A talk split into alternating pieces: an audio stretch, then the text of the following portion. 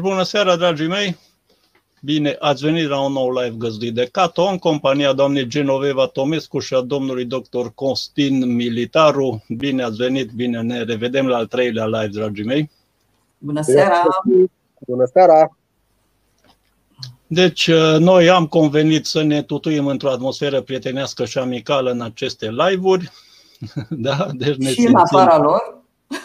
Da, da ca între prieteni, într-o atmosferă caldă și amicală, da, care sper să această atmosferă să se transmită da, și uh, celor care vizionează aceste materiale video. Și să depășească da? și granițele țării. Ale țării, numai. numai ale țării. Nu ne limităm. Da? Deci mă bucur că ne reîntâlnim în acest format la al treilea live și vă mulțumesc pentru participare, Geno și Costin. Este un live organizat pe grupul Facebook, grupul de vindecare spirituală prin puterea minții, da, ca eveniment Facebook, grup fondat de mine și administrat împreună cu doamna Genoveva Tomescu, pe lângă alte peste 10 grupuri Facebook da, pe care le administrăm împreună. Ieșirea în live este azi prin YouTube Live, nu prin Facebook Live, uh, cum am făcut ultimele două live-uri, să vedem și diferența de calitate. Știu că aici și Full HD și alte lucruri și anumite probleme care pe Facebook, uh, Facebook-ul tot lucrează acum la setări. Așa, pentru cine nu îl cunoaște încă pe domnul doctor Costin Militar, o foarte scurtă prezentare. Da, medic de medicină generală, specialist în terapii de creștere a imunității, a absolvit Institutul de Cannabis Medicinal în America, specializându-se în terapii bazate pe cannabis medicinal. Este directorul medical al clinicii Eden Medical și doctorand al Academiei de Științe Medicale.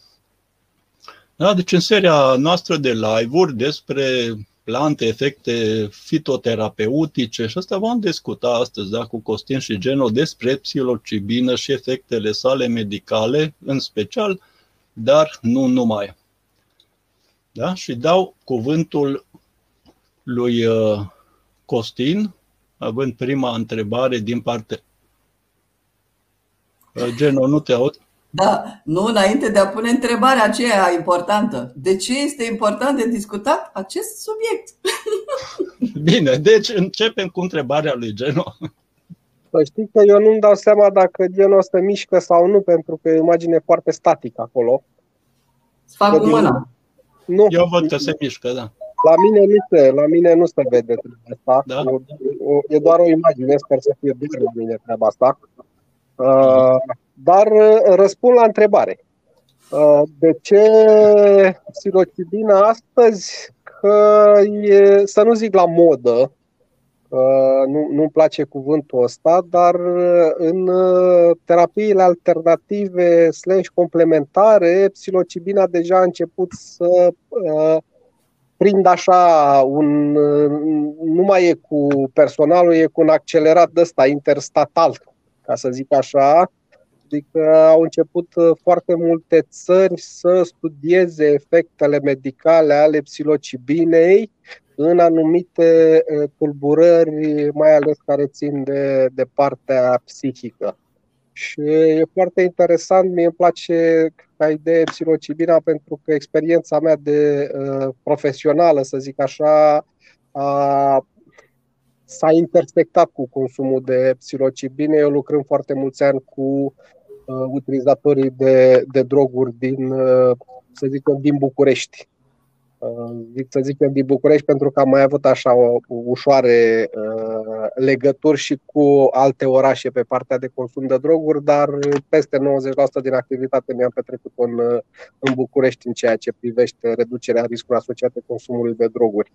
Și uh, psilocibina și nu doar psilocibina, toate psihedelicele că asta e psilocibina, un psihedelic, sunt uh, niște substanțe extrem de interesante și când spun interesant, nu, nu o spun așa doar de complezență, ci chiar are greutate cuvântul interesant când, uh, când îl folosesc.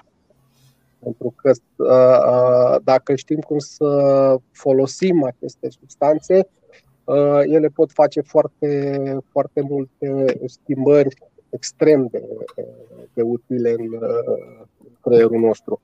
N-aș vrea ca cineva să înțeleagă uh, greșit uh, ceea ce povestesc despre psilocibine astăzi și să creadă că facem vreo instigare la consum de psihedelice. Departe de mine de gândul ăsta și uh, o să-l re- tot repet de-a lungul, de-a lungul live-ului să, uh, pentru că vreau să uh, plecăm de aici cu niște informații, uh, plecând de la ideea că în momentul în care se întâmplă să, uh, să consumăm uh, psihedelice, să știm, să știm ce avem de făcut sau să știm ce nu avem de făcut, în, mai ales în, în situații de, uh, de genul ăsta. De asta îmi place să vorbesc despre psilocibină, că este după cannabis, cannabis e, să zic așa, substanța de care m-am îndrăgostit foarte mulți ani în urmă, Uh, psilocibina îi ține trena, să zic așa, și nu doar psilocibina, sunt, mai sunt câteva psihedelice care fac, uh, fac treburile astea, dar uh, ea e, e pe primul loc în, în lista substanțelor care modifică un pic diferit de cannabis creierul. Sper că ți-am răspuns genul la întrebarea de ce am vrut să vorbim despre psilocibină în live-ul ăsta. Mulțumesc! Tot nu, tot nu, te văd. tot nu te văd. Nu-i nimic. Deci da. eu sunt doar o imagine, o poză, da? Da, da. da. Decât. Decât destinul. Ăsta, ne, ăsta mi-e destinul. Da. În, în, în live se vede. În live se vede, am, uh, am uh, verificat și pe, pe, pe YouTube. Da, e, e ok.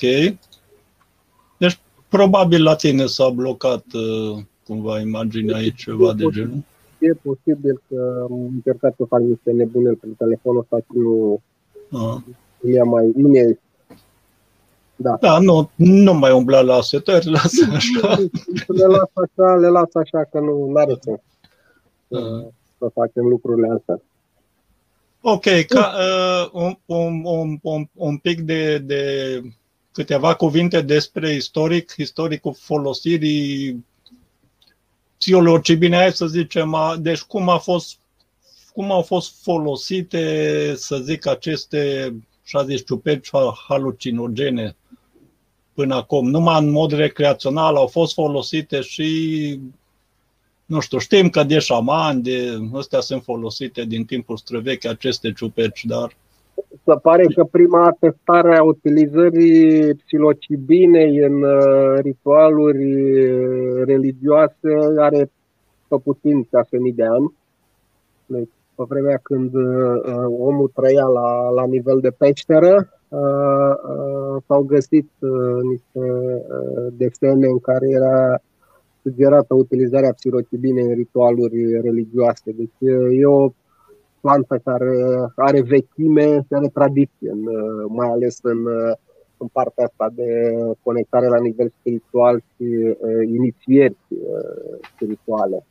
Pentru că ea lucrează foarte mult uh, în ceea ce înseamnă uh, reglarea sau cumva interacțiunea cu serotonina și cu alte endorfine pe care creierul le, le secretă și uh, afectează foarte mult uh, starea psihică, mood nu știu, nu vine în limba română uh, cuvântul acum, iertați-mi. Dar iar dacă se uită mama și mă vede și află că am uitat cuvântul în limba română, iar se supără pe mine. Uh, dar influențează foarte mult partea asta de stare psihică, percepție senzorială, somn, apetit, Uh, poate, se poate duce chiar și în niște uh, acțiuni fizice prin modificarea uh, temperaturii corpului și de ce nu în multe situații, dacă nu știm să, să dozăm corect pirocibina, să avem uh, pierderi de control asupra, asupra corpului, asupra musculaturii, asupra comportamentului sexual.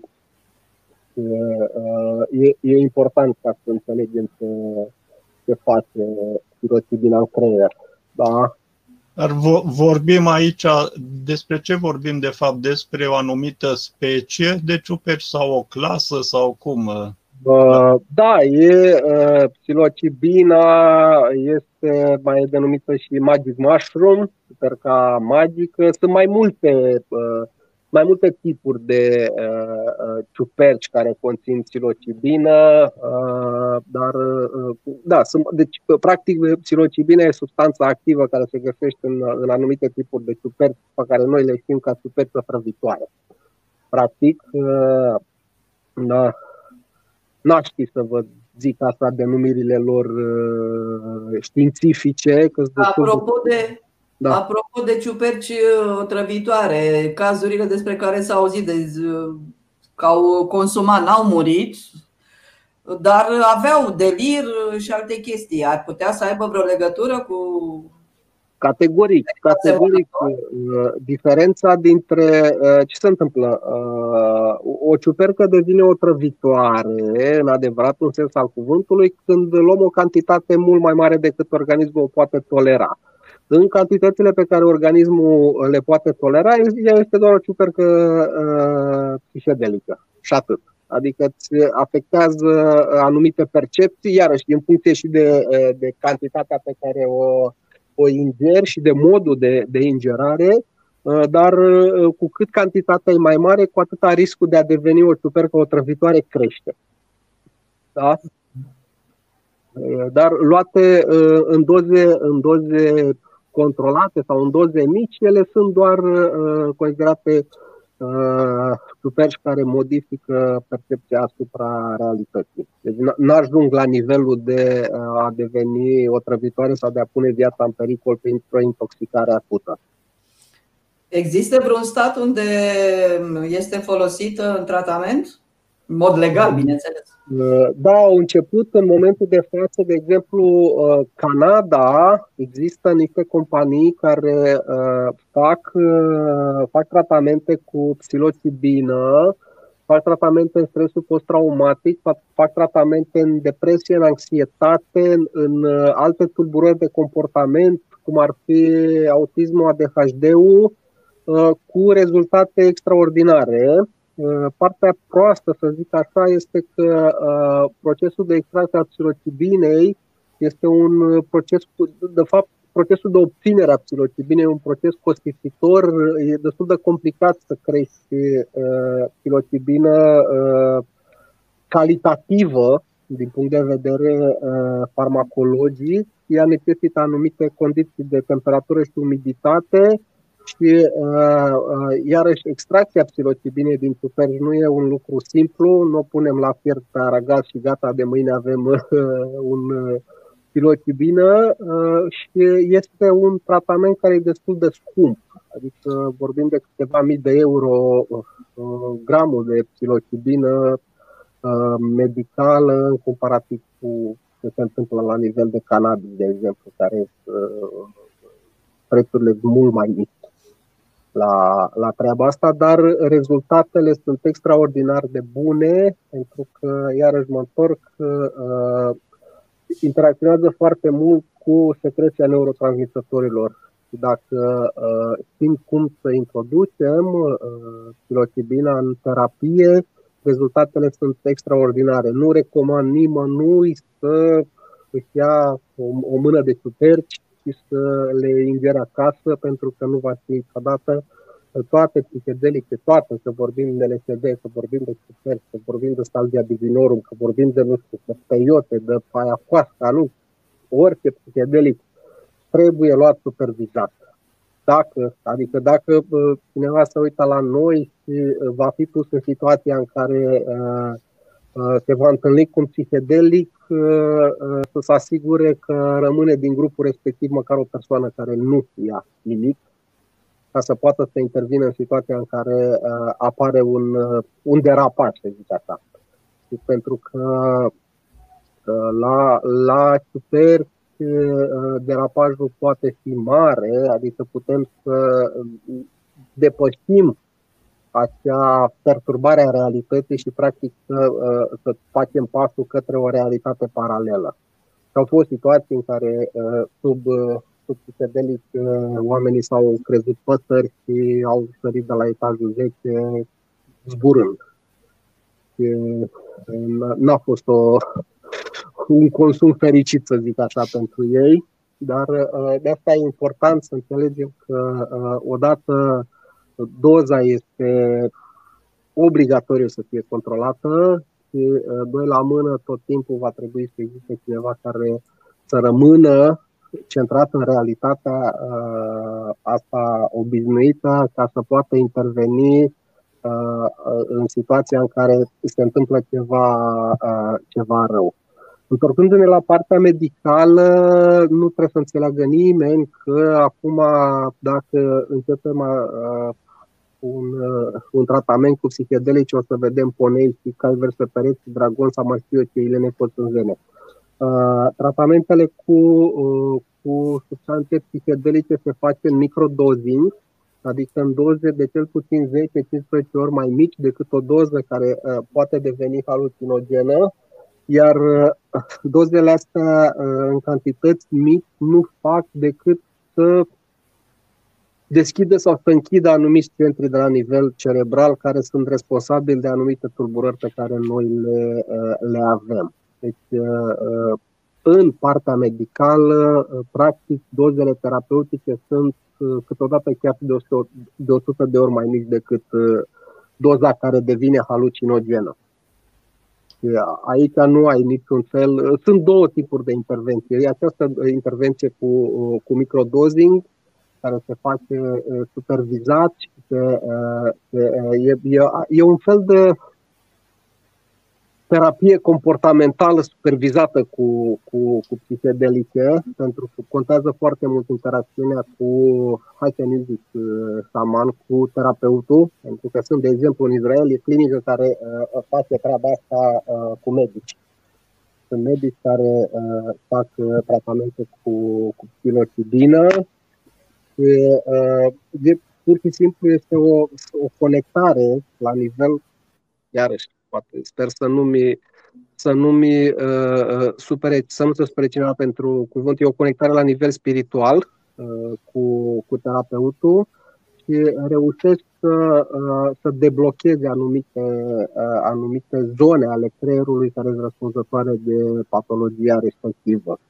Deci asta e o variantă cu microdozingul sau sunt doze în care se, face, uh, se fac uh, cure la perioadă de timp uh, cu doze mari, adică cu doze uh, un pic peste doza uh, halucinogenă, adică doze care te duc pur și simplu, uh, au rolul să uh, blocheze complet uh, ceea ce numim uh, autocontrol, astfel încât tu să îți poți exprima toate stările pe care le-ai blocate în, în subconștient, indiferent că e furie, că e dragoste, că e, nu știu, frustrare, psihedelice reușesc să uh, elibereze aceste stări și să îți permită ție ca, ca și uh, om să-ți regăsești echilibru intern și să poți să-ți manageriezi uh, stările viitoare mult mai corect decât le făceai până atunci. Cam astea ar fi cele două tipuri de intervenții la psihedelice, dacă vorbim din punct de vedere al intervenției medicale. Dar apropo de asta cu doză mare, dacă unul e, are o furie latentă, oarecum controlată, că i-ar veni să o moare, dacă e într-o ședință de genul ăsta și țâșnește pe ușă, se poate întâmpla să se ducă să omoare pe cineva? La ce mod se produce modificarea? În afară? Sau e vorba de trăirea acelui sentiment de ură profund cu nu, el poate, el poate să se dezlănțuie fix, așa cum ai zis, iar să-mi ierte lumea cuvântul, poate să dezlănțuie animalic, uh, uh, dar din fericire e o dezlănțuire pe care își o varsă tot pe el, pentru că de cele mai multe ori, ca să nu zic de fiecare dată, de cele mai multe ori uh, lucrurile astea se întâmplă în acele safety rooms, se cheamă, în care ești singur și poți să te dai cu capul de toți pereții că nu poți să Da? Adică nu există riscul să, să pui în pericol pe cineva, Uh, lucrurile astea se fac, uh, de asta zic că e important să le facem, să le facem de capul nostru, că atunci, într-adevăr, există orice risc, de că poate întâmpla orice, dar în momentul în care le facem controlat, le facem cu specialiști, mediul în care se întâmplă lucrurile astea este foarte securizat și nu, nimeni nu va fi pus vreodată în pericol pentru că există aceste măsuri de siguranță. Pur și simplu sunt, sunt camerele alea securizate cu pereții tapetați cu, cu bureți și tu poți să stai, să urli, să faci ce vrei în alea ore întregi.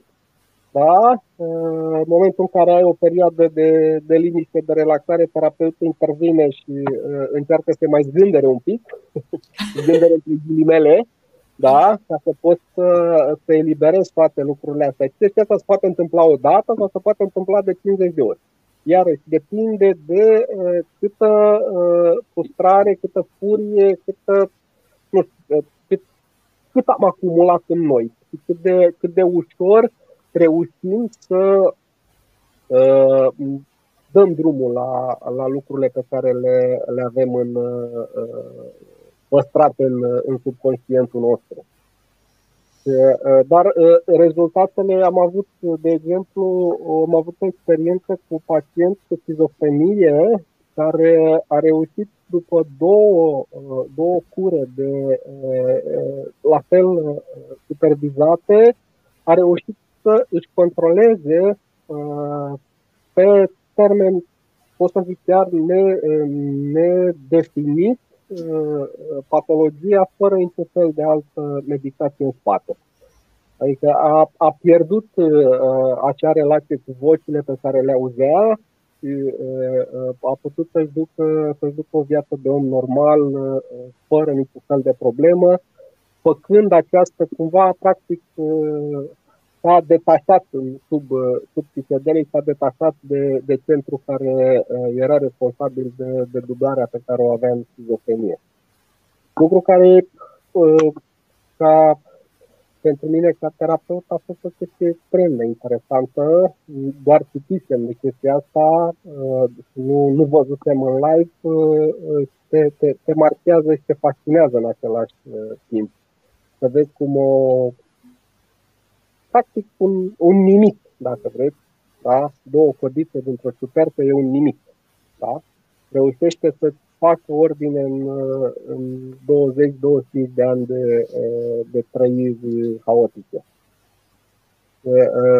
De asta îmi place să vorbesc de psilocibină pentru că ea, nu doar, v-am zis, mai sunt, poate ascultătorii noștri au auzit de ayahuasca, de retreat care se fac cu ayahuasca. Uh, ayahuasca nu are atâtea proprietăți terapeutice pe care le are psilocibina, uh, dar uh, e bună, e bună în, uh, foarte bună în partea asta de cumva de relaționare. Să, să, să-ți deschidă cumva să, să te poată face să specializezi mult mai ok să nu mai ai, uh, să zicem așa, uh, fobie de, uh, de relaționare cu persoane care nu sunt apropiate. Face chestia asta, nu are, are niște proprietăți terapeutice pe care le are psilocibina, dar pe partea asta de, de, de, de control și de, de relaționare poate fi un, și, și ea poate să fie un, o soluție. Da? Și zic de asta pentru că a fost o modă, acum vreo 2-3 ani erau niște retrituri. E o chestie foarte ciudată. Psilocibina uh, e sub control, este o substanță care se găsește sub control, dar o substanță care are implicații medicină, adică în tabelul drogurilor se, se găsește în, în partea unde e o substanță cu implicații psihoactive, dar care are implicații medicină. Pe când ayahuasca, Uh, nu e interzisă, ea ca produs. Uh, ce e interzis în ayahuasca este substanța activă din, din ayahuasca, adică DMT-ul, care este, uh, el e, e produsul interzis, să zic așa, și pentru că asta nu e, n-a fost sau nu e ilegală, s-au putut face aceste retreat așa se cheamă, în care la sfârșit de săptămână te strângi un grup de 10-12 oameni și sub, sub îndrumarea unui cunoscător se fac niște ședințe de inițiere în consum și uh, uh, acolo se întâmplă chestii. Da? Adică reușești să defulezi răul pe care l-ai acumulat de-a lungul vieții. E, e, de asta zic că de aia fața cred că au, au, au auzit ascultătorii noștri fără, fără doar că poate niște frunze care se amestecă cu, un, cu o soluție să se face practic un fel de lapte care se pierde și ăla la rândul lui se, se consumă. Frunzele ca atare, dacă sunt consumate, nu pot să producă nimic. Da? Deci trebuie, trebuie să existe un proces uh, termic astfel încât să poți să extragi DMT-ul din, uh, din, din frunza respectivă. Da, am înțeles că procesul este necesar și pentru a nu fi degradată în uh, stomac și intestine da. substanța, da. că nu mai ajunge la nivel cerebral. Da, da, da, da, da, păi asta e. Deci la, la ayahuasca, dacă mănânci frunzele așa ca atare, ele sunt degradate de, de sucul gastric. Precând dacă le, le fierbi în combinație cu alte, mai sunt niște substanțe pe acolo care se adaugă, practic uh, uh, primesc o protecție gastrică și reușesc mm. să, să nu fie degradate în sucul gastric și să intre în circulația uh, hepatică și să rezolve să ajungă la creier. Că, de exemplu, uh, la tuperci uh, nu psilocibina este responsabilă de starea pe care uh, o avem noi, ci psilocina, care este produsul de degradare a psilocibinei în ficat. Da? Mhm. Deci, psilocibina ca atare, dacă ar fi injectată, da? sau dacă am ține o ciupercă sub limbă, nu am avea aceleași uh, rezultate ca și cum le-am avea dacă înghițim ciuperca respectivă. Da? Pentru că în momentul în care uh, în momentul în care uh, înghițim ciuperca, ducem psilocibina în circulația hepatică și acolo ficatul o degradează psilocina. Uh, dacă ținem ciuperca sub limbă, absorția psilocibinei va fi în sângele post-hepatic, ea nu mai ajunge în, în ficat și nu mai avem reacție respectivă. Adică dacă ținem o ciupercă otrăvitoare în gură, nu o să avem reacții halucinogene decât, decât dacă uh, uh, e o cantitate foarte mare și din cauza salivei pe care o înghițim ajunge psilocibina în stomac. Da? Dar așa, ă, dacă ar fi o, o, o legătură directă ă, între absorpția ă, bucală și psilocibină, n-am avea, n-am avea proprietățile astea psihedelice. Lucru care nu se întâmplă, de exemplu, la LSD, care e obligatoriu să-l ții sub limbă. Pentru că dacă ajunge eficace și degradat, nu mai are proprietăți. Da? Adică, deci degeaba se și fumează ciuperca că nu are niciun efect, da?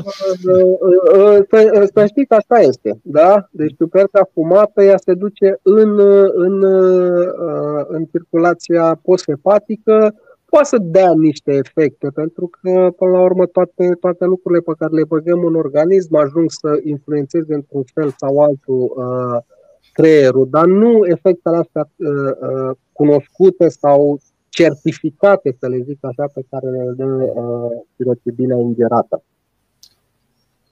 Și da. atunci, în, în, în medicamente, am văzut că există medicamente la, la căutare de psilocibina, apar felul de soluții, medicamente și nu știu ce. Ele da. folosesc atunci psilocina sau psilocibina în uh, soluțiile acelea?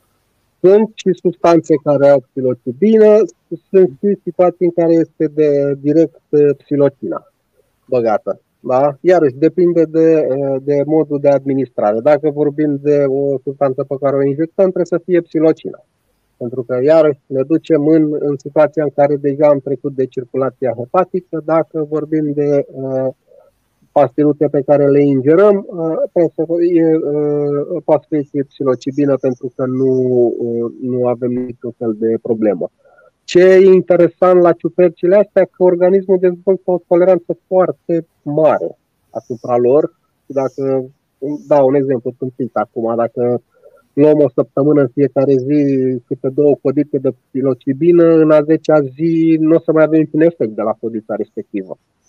Pentru că organismul se obișnuiește cu, uh, cu substanța și nu mai. Aici trebuie să creștem doza uh, treptat ca să, ca să reușim să mai avem uh, efectele scontate. Asta vorbim strict de, de partea psihedelică. Dacă vorbim de uh, intervenția medicală, acolo lucrurile sunt uh, un pic diferite. Pentru că, uh, iarăși, dozele sunt în funcție de, uh, de nevoia pe care organismul are. Din fericire, intervenția cu psilocibine nu e intervenție de lungă durată, iar reușește să facă uh, reglările uh, repejor. De fapt, mie, cum, cum îmi place mie să zic, dereglările, uh-huh. pentru că ea teoretic face niște dereglări pe acolo, pentru că uh, dereglează o dereglare. Practic uh, face prin, uh, prin asta face o reglare a, a, a funcționării creierului, dar nu sunt, adică intervenția cu psilocibine nu e intervenție de lungă durată. Sunt uh, cure scurte, nu știu, 10 zile, maxim, două săptămâni în care uh, facem uh, terapie cu așa ceva și lucrurile se schimbă. Uh, din păcate nu e foarte uh, la modă, mai are un mare avantaj că nu de dependență, adică n-am întâlnit uh, persoane care să fie dependente de psilocibină. În general, psihedelicele nu, nu, dau, nu dau dependență, dar poate să apară, poate să apară cumva dacă e consum prelungit adică vorbim de consum ani de zile, uh, poate să apară cumva uh, nevoia asta de a, uh, de a consuma din dorința de a avea niște trăiri, dar nu e o dependență în adevăratul sens al cuvântului. Efectele, că n-am vorbit de treaba asta, efectele apar relativ greu după ingerare, Adică nu trebuie să ne așteptăm că am luat supercuția și gata, într-o, într-o jumătate de oră uh, vedem dragonii. Uh, efectele apar undeva după 3-4 ore de la administrare, pentru că am zis uh, o ingerăm, stomacul o digeră, o trimitem ficat, ficatul la rândul lui o descompune în, în, piloci, în pilocină și de-abia de acolo pilocina se duce și joacă cu endorfinele noastre. Da? Deci undeva efectele uh, apar după 2-3 ore, și poate să țină câteva ore bune. Da? Adică au avut situații în care la, la doze, o doză normală de, uh, de substanță psihedelică e undeva la 2-3 grame de substanță uscată, să zicem. Da? Uh, o doză peste 5 grame poate fi o doză mare. Sunt persoane care tolerează doze de 20-30 de grame de substanță odată, fără niciun fel de problemă. Dar deja de la un 5-6 grame încolo poate fi o doză mare și poate să-ți, să-ți dea o stare de, nu știu, 12 ore de uh, halucinație, fără niciun fel de control asupra. Adică, indiferent că ai vrea să ieși din treaba asta, nu poți. Pentru că creierul tău este setat să facă lucruri respectiv. Mă întorc la, uh, la ce spuneam la început, uh, nu nu e o discuție în care uh, încurajăm uh, consumul de psihedelice, e o discuție în care, din care vreau să înțeleagă oamenii că în momentul în care decidem să facem pasul ăsta spre consum, să știm exact ce facem pentru că e un consum periculos ăsta. Din păcate, din păcate, un consum care poate pune viața în pericol prin faptul că uh, putem pierde controlul asupra realității și uh, uh, de acolo lucrurile pot uh, devia oriunde. Practic, uh, ăsta cred că e încă un motiv genul pentru care uh, am vrut să vorbim de, de, de psilocibină, uh, faptul că uh, trebuie să știm să o consumăm astfel încât să ne punem viața în pericol pentru că uh, noi suntem curioși din fire. Pe mine m-au întrebat mulți oameni, da, de ce lucrez cu droguri, da, de ce lucrez cu consumatorii de droguri? Și le răspund simplu, pentru că tot timpul vor fi oameni care vor consuma droguri și uh, tot timpul vor fi oameni care vor avea nevoie de un ajutor pentru că nu își pot manageria corect consumul de droguri. Și a fost o alegere asta, să, să mă joc cu consumul de droguri, a fost o, o provocare pentru mine, că e, e, e o chestie foarte, foarte interesantă, că nu, nu te plictisești la propriu. Adică n-ai un, un pattern, să zicem, cum e un job, te duci la bancă și știi sigur că toată ziua trebuie să faci niște contracte de împrumut sau contracte de ramburs de credite. Uh, cu consumatorul de droguri nu știu dacă este aștept cu el. poate să fie vesel, poate să fie spărat, poate să nu fie, adică uh, situații de genul ăsta și nu te, tot timpul te ține în, te ține în alertă. Și, uh, asta m-a, m-a făcut uh, să lucrez cu ei, să lucrez cu plăcere, de asta m-am deja 15 ani de când lucrez cu consumatorii de droguri și nu, încă nu m-am plictisit de, de situația asta. Uite, deci am vorbit atât de mult încât genul a rămas nemișcată. am avut o întrebare la un moment dat, dar a zburat în timp ce vorbeai, că am zis să nu te întrerup. Notează genul. Deci încă lucrezi cu consumatorii. Da, lucrez, nu mai, e un, nu mai e un job uh, full cum a fost înainte, dar uh, inclusiv la clinică îmi vin, uh, îmi vin pacienți care au probleme cu diverse tipuri de consum, plecând de la consum problematic de alcool și terminând cu orice tip de consum de substanțe, Uh, care parte din ciupeș conține mai multă psilocibină. Wow, wow, wow. Uh, toată. toată. Uh, în, în, în mod normal, pălăria are o concentrație mai mare, dar nu e de aruncat nici codița, niciodată. Dar, într-adevăr, partea de sus a, a ciupercii conține mai multă, mai multă substanță. Încă o chestie interesantă, Uh, pornind de la treaba asta, uh, există diferențe de uh, stare, de senzație dacă consumăm ciupercile crude sau uscate. Mă rog, crude, fresh. Da? Stare proaspătă. Stare proaspătă sau uscate. Deci există diferența asta între, între ele. Uh, la cele uscate există, există riscul, uh, la cele uh, proaspete există riscul ca absorția să fie mult mai rapidă, pentru că intervine, psilocibina este solubilă în apă și ea foarte repede trece dintr-un mediu în altul și o ciupercă proaspătă are o cantitate mult mai mare de apă decât o ciupercă uscată, și uh, există riscul ăsta să aducem toată cantitatea de psilocibină din ciupercă repede în, uh, în organism, să, uh, să, să avem un vârf și niște reacții mult mai puternice decât la, la cea uscată. De asta e important, dacă consumăm ciupercă uscată, să nu, să nu ne speriem dacă nu avem efecte repede, pentru că ele vor veni. Dar vin un pic mai greu. Când deci te întâlnești cu șeful. Deci cam... Depinde ce simți pentru șeful, ai. Da? Sau șefa. Sau, sau șefa. Contează, sau șefa, sigur. Cam, cam în cât timp, în mod normal, se manifestă efectele la ingerarea ciupercilor uscate? Undeva între 2 și 4 ore. Da? Deci până în 2 ore n-ar trebui să avem efect. Nici la alea, nici la alea uh, verde, nici la alea proaspete. Da, cam aici. Cam aici pentru că durează partea asta de absorție digestivă și metabolizare hepatică durează. Da? Mm. Deci, uh, cam de la două ore încolo trebuie să acceptăm. Uh, iar acum uh, mai contează niște aspecte. De exemplu, când se fac aceste retreat sau când se fac administrările astea șamanice sau cum vreți să le, să le zicem, există un ritual de pregătire al, al organismului în care uh, mănânci sau nu mănânci chestii, tocmai ca să poți să faci o absorție optimă a, a, a substanțelor din, din stomac, optime din punct de vedere al dozei și din punct de vedere al timpului.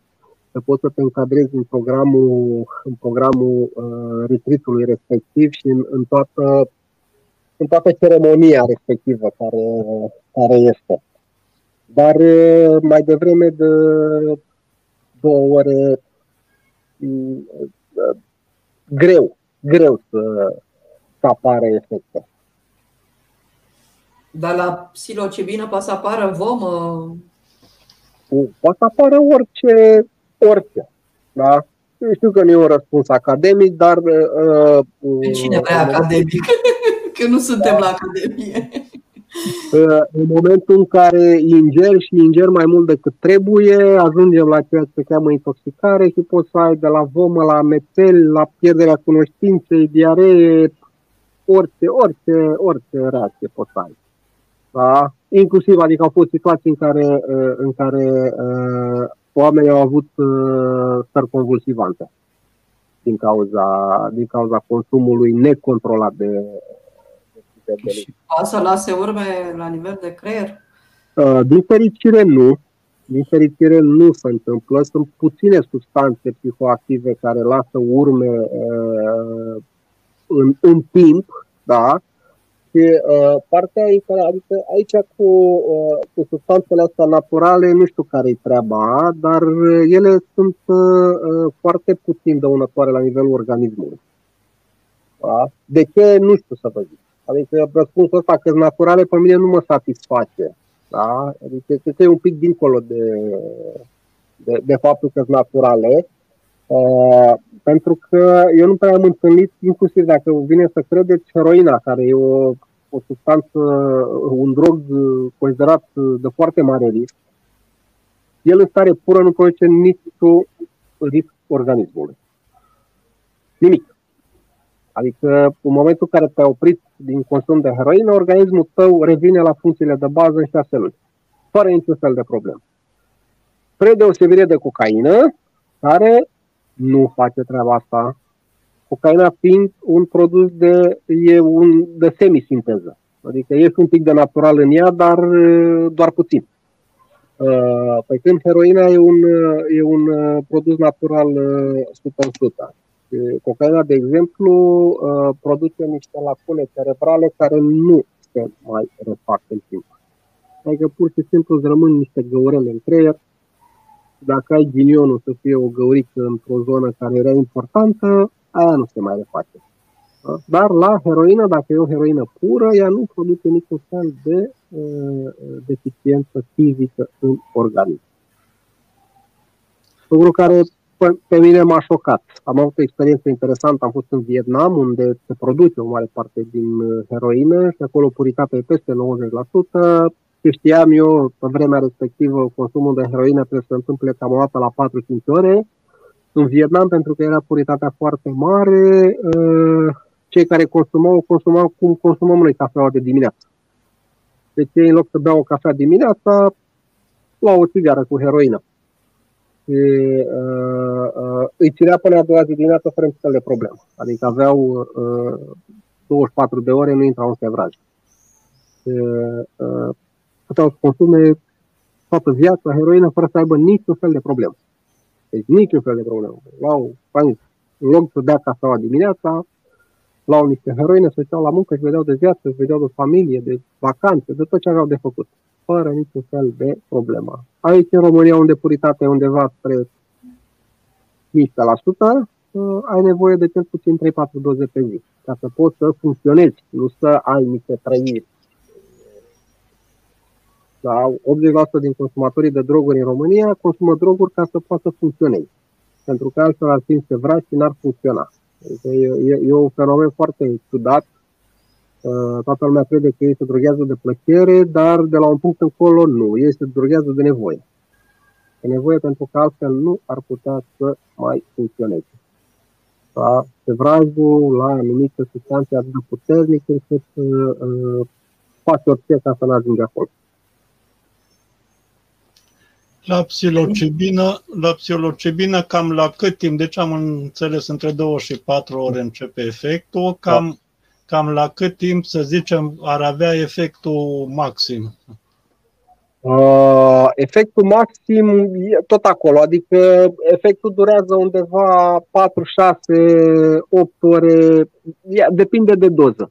Depinde iarăși de doză, depinde de uh, om, depinde de terapeut, depinde de cum te-ai pregătit toată, toată povestea, dar uh, tot undeva acolo la uh, 4-6 ore poate să fie să dureze un efect, pe urmă își scade în, în intensitate. Da? Dar uh, ai undeva, hai să zicem 4-6 ore de la, de la ingerare apare efectul, efectul maxim. Da? Și acolo, adică acolo sunt lucrurile cele mai puternice, distorsionările uh, maxime, uh, nu știu, efectele terapeutice, da? Uh, și iarăși ce mai poate face psilocibina uh, poate să uh, altereze percepția timpului. Și să avem impresia că, că am avut un trip de jumătate de an și să dureze de fapt două ore toată treaba. Da? Dar cum, uh, deci cum, cum, cum deține atâtea ore, practic? Cum, nu, nu, nu înțeleg, ce, ce se stabilizează totuși atâta timp în, în creier? Cum de efectul e atât de îndelungat? Păi e un efect îndelungat pentru că, din păcate, uh, ea nu, uh, ea nu, nu se leagă de, uh, de ceva în, în organism. Ea stă acolo. Stă acolo până, până o reușește eficatul să o metabolizeze. Deci nu e, nu e o chestie unde să zici că am, am prins, am prins psilocibina și nu-i mai dăm drumul. Deci e o chestie pur și simplu se, se plimbă prin creier, da? N-are, ea nu are receptori specifici pentru, pentru, pentru ea. De fapt, cam toate psihedelicele la treaba asta, de exemplu, la LSD, efectele durează, poate dureze și o zi. Da? Adică iei o, o, o cantitate mică de LSD și poți să ai efectele astea o zi întreagă, pentru că diluția lor în sânge este foarte mică, tocmai pentru că nu le consumă nimic. Da? N-au, n-au, de ce să se, n-au de ce să se lege da? să piardă din, din concentrație. Ăsta e motivul pentru care uh, apar, adică efectele sunt, uh, sunt îndelungate, dar clar uh, durează, contează foarte mult și, și doza și uh, uh, capacitatea organismului de a uh, metaboliza uh, produsul respectiv. Dar uh, una peste alta, uh, ele durează câteva ore bune. Da? Dar deci, deci ele, ele sunt recirculate în sistemul sanguin, nu că se fixează cumva în creier. Nu, nu, nu, ele nu se fixează în creier, cumva fac un, un joc, în, uh, încearcă să, să, să se lege de, uh, de uh, receptorii care uh, sunt răspunzători de uh, legarea uh, neurotransmițătorilor da? Și tocmai chestia asta, jocul ăsta de care să leagă primul, face ca, ca să zic așa, concentrația în, în sânge sau plasmatică să, să rămână foarte mare, pentru că ele, neavând un receptor dedicat, sunt cumva respinse de, de, de creier. Da? Adică ele nu, nu se leagă la cannabis știm sigur, el are receptori, uh, opioidele au niște receptori uh, opioide care să, uh, să leagă, uh, dar uh, astea nu au niște receptori dedicați, ei se, uh, cumva se uh, uh, joacă un ping-pong cu, cu neurotransmitătorii noștri. Cam asta e mecanismul prin care ele uh, da, se, se acționează la nivel, la nivel cerebral. Da? Urmai mai am o întrebare. Am întâlnit cu cineva și îmi povestea că la experiența asta de grup toți au văzut aceleași uh, halucinații. Cel puțin asta era, să zic, impresia lui, adică discutând cu ceilalți, era, nu știu, într-o pădure sau ceva de genul ăsta și că toți vedeau de, un fel de fire energetice între copaci. Toți au descris, deci, într-un anumite lucruri care au fost în comun, deci percepute de toți la fel. Pe lângă asta, un fel de ceva de multivers, adică ca și cum au, toți au călătorit în, nu știu, mai multe universuri, să spunem așa, lumii, deci experiențe care au multe în comun. Din experiența ta vreau să vă se confirmă, asta au, sunt aceste halucinații la fel, adică este vreun tipar, vreun tipar pe care îl regăsim la toți sau nu? Nu, nu, nu, nu. E, uh, e, adică poate să fie un tipar în, uh, în momentul în care facem o administrare uh, supervizată.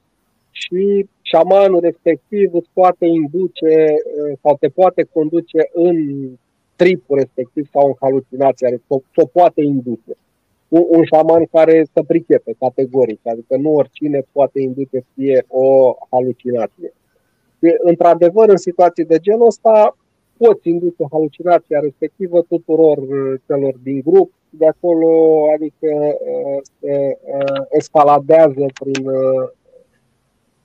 cumva prin confirmarea de la unul la altul că au văzut halucinația respectivă, dar au fost situații interesante în care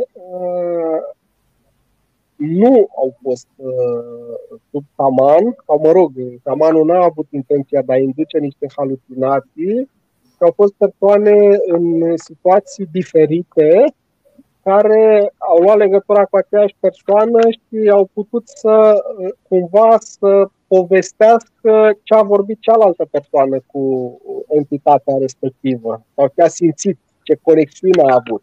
Aici sunt niște semne de întrebare la care n-aș să răspund. Da?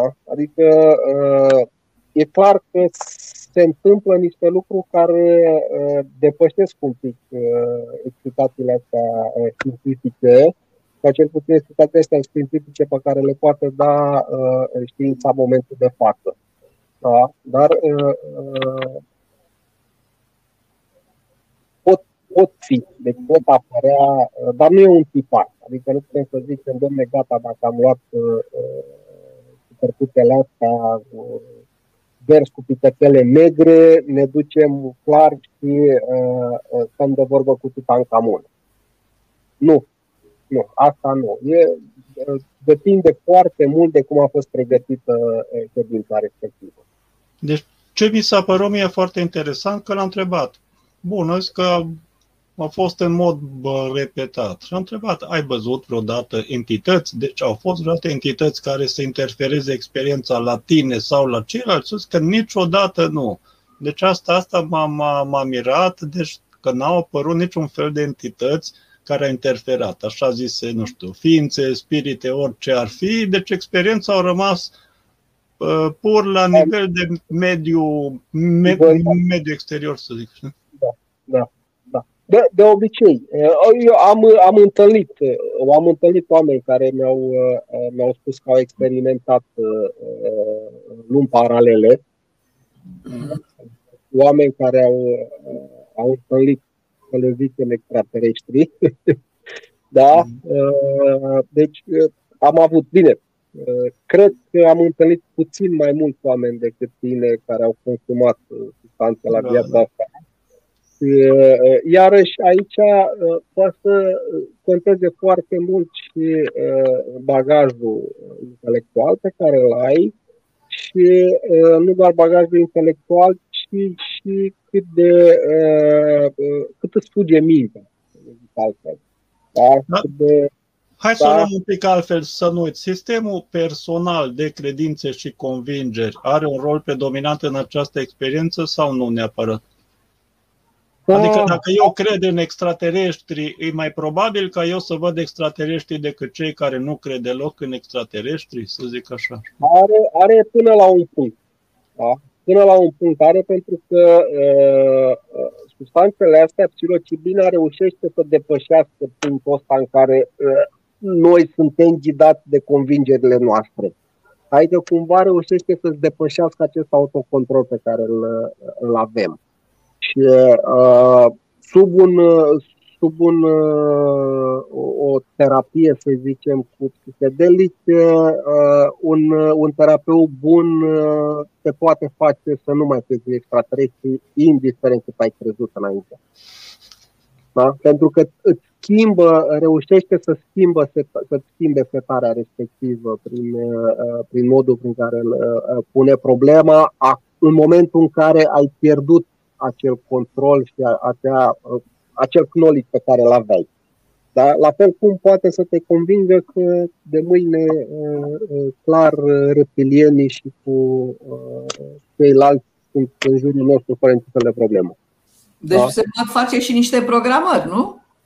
Categoric, categoric, fără nu, dar au fost, de exemplu, LSD-ul a fost descoperit spre sfârșitul uh, celui de-al doilea război mondial de un cetățean elvețian uh, și a fost folosit în ultima parte a războiului, a cel de doilea război mondial uh, pentru, odată ca serul adevărului, la, în, în doze mici pierzi acest autocontrol și nu mai poți să-ți cenzurezi creierul, Așa, și în doze mari, prin, uh, prin efectele astea de îmbărbătare, uh, copiii care erau trimiși pe front uh, își pierdeau frica aia și se duceau, adică cred că erau situații în care aveam impresia că se duc la scăldat.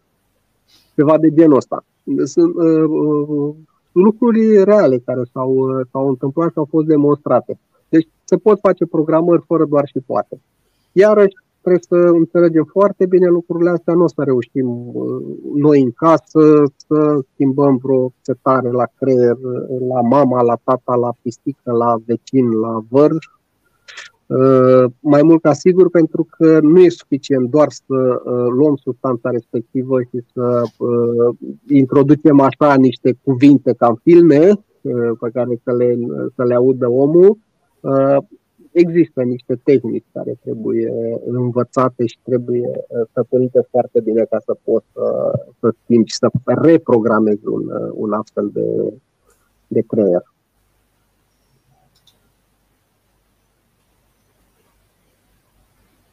Uh, nu prea.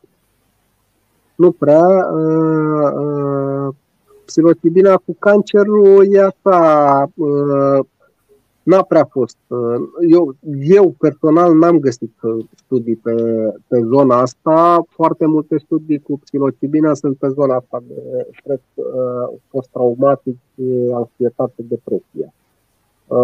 Poate să ajute până la un punct în, în cancer. Eu n-am, n-am găsit. Deci n-am găsit. De drept nici nu am făcut un research din comun vis-a-vis de, de psilocibine și cancer, că din păcate la noi e aproape imposibil să, să poți să faci o terapie în cancer cu, cu psilocibină, dar nu știu să, să existe ceva programe dedicate strict pe partea asta.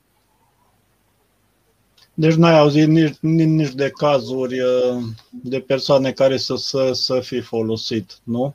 Deci, categoric, categoric se folosește, categoric se folosește, dar n-am, n-am, uh, n-am văzut niște lucruri făcute organizat. Uh, ea poate, adică, da, ea poate fi folosită pentru că, așa cum am mai vorbit uh, vis-a-vis de, uh, de cancer și de psihic, uh, în momentul în care facem o resetare a psihicului, putem să rezolvăm orice patologie din, din organism. Și fără doar și poate ar putea să fie o intervenție care chiar să aducă mari beneficii, dar eu n-am, spre rușinea mea, nu n-a fost o zonă pe care să o aprofundez. Din păcate nu reușesc să termin de aprofundat interacțiunile cannabisului cu, cu cancerul. dar aminte să mă mai duc și mai, mai departe cu, cu psilocibina, dar cunoscând proprietățile psilocibinei și știind sau care sunt manifestările în cancer, cel puțin niște îmbunătățiri poate aduce fără doar și poate psilocibina. Pentru că, na, lucrând cu anxietatea, ă, clar taie anxietatea legată de boală, în cancer, care e un pas mare în, în față și ă, mai poate face lucruri, categoric. categoric am zis, nu n-am, n-am studiat treaba asta. Am citit despre studii pentru a te lăsa de fumat, de băutură, dar bine, nu studii ample. Uh-huh. Uh, aici chiar destul, destul de complicat să, să, poate să fie, poate ce poate să facă pirotibina în, în chestia cu, cu fumatul și cu băutul este să cumva să distorsioneze, adică să ajungi să, să reușești să vizualizezi organele care sunt afectate de fumat și de, de băut. Adică poți să țineți bine, iarăși un terapeut uh, șmecher, să zic așa, uh, îți poate vizualiza plămânii tăi plini de guidroane de la fumat. Și lucrul ăsta să te sperie și să te panichezi atât de tare, încât din momentul în care ai ieșit de acolo să zici, eu vreau să mai văd fizierile nici în rastul din magazin. La fel se poate întâmpla și cu picatul spirotic. Să, să reușească să-ți inducă o, o, o halucinație pe un picat spirotic, să îți dai seama că e ceva care nu mai trebuie. Dar, uh, iarăși, uh, doar așa văd, văd lucrurile că se pot, se pot realiza cu psilocibină în, în fumat. Sunt chestii mai simple care pot ajuta la altfel, la din, din punctul meu de vedere, decât, decât psilocibina. Dar uh, psilocibina, v-am zis, are marele avantaj că e o intervenție de foarte scurt. Adică uh, ea poate fi o intervenție de criză o, o intervenție care te poate ajuta uh, pe termen scurt uh, foarte repede. Uh, poate fi, uh, ăsta poate fi un mare avantaj. Să îți dea un reset la, la, la starea în care te afli, astfel încât să poți să, să depășești uh, momentul respectiv, lucru pe care nu fac alte substanțe. Din punctul ăsta de vedere, poate fi benefic, probabil că în, în foarte multe patologii.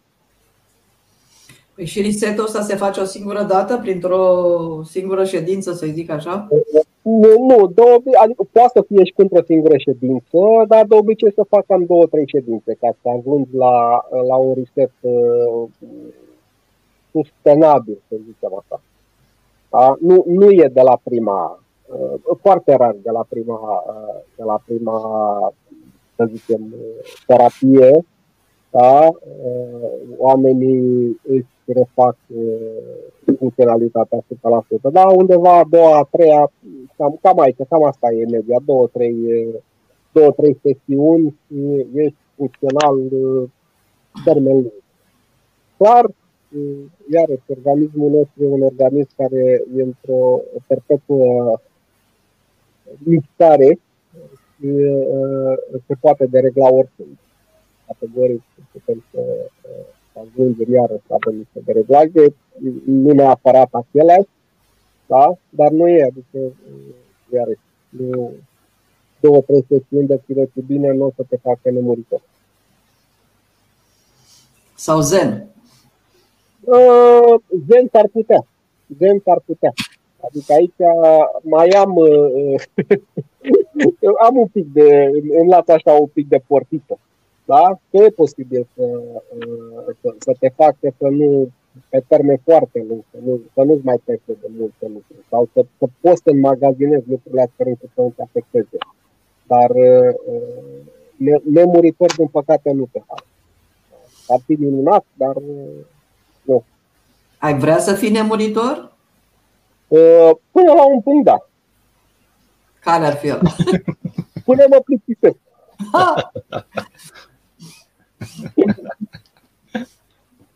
Da?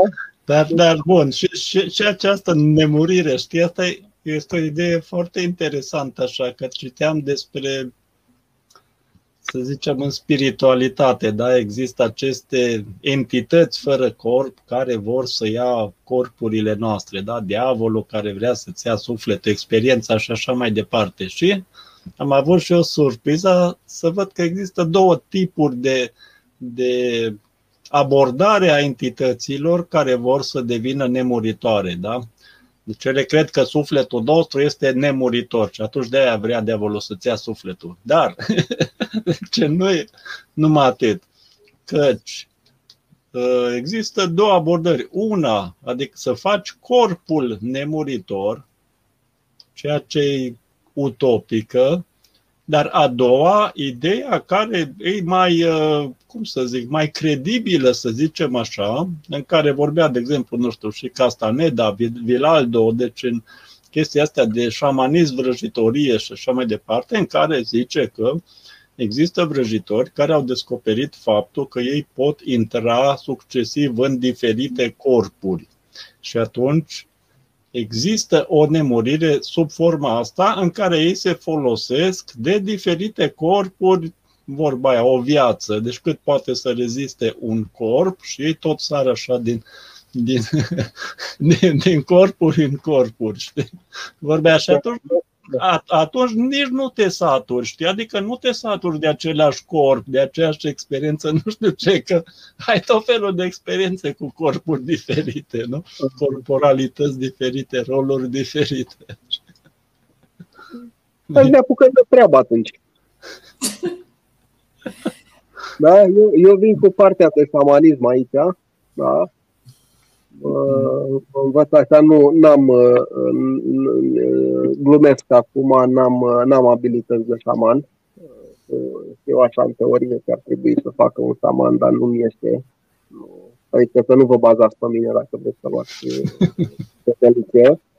Eu vă învăț doar cum să le luați, dar nu să avem și efectele uh, alea, pentru că n-am uh, una la mână, n-am întâlnit șamanul care să mă învețe lucrurile cum trebuie. Am și eu un, uh, o tăcăneala mea.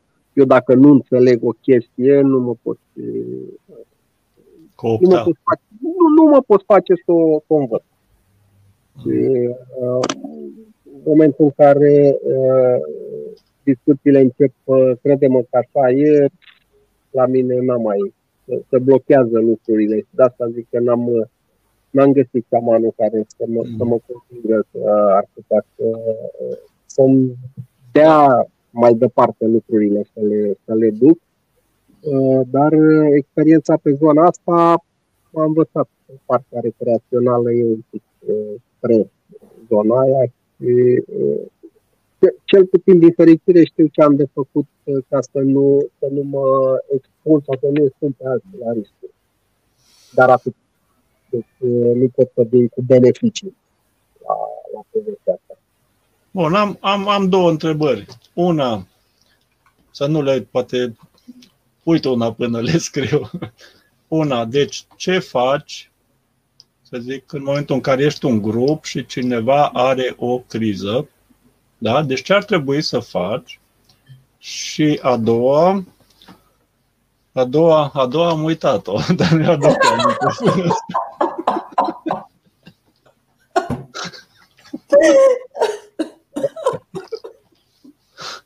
Bun. Primul lucru pe care trebuie să-l faci în situația în care uh, într-un grup uh, cineva a luat o razna este să să-i securizezi pe ceilalți. Pentru că dacă mai ia încă unul razna, va termina. Nu mai poți să faci nimic. Prima, adică prima intervenție n-a trebuit să fie pe cea care a luat o razna, ci pe cei care sunt la limită să o ia știe razna din cauza lui.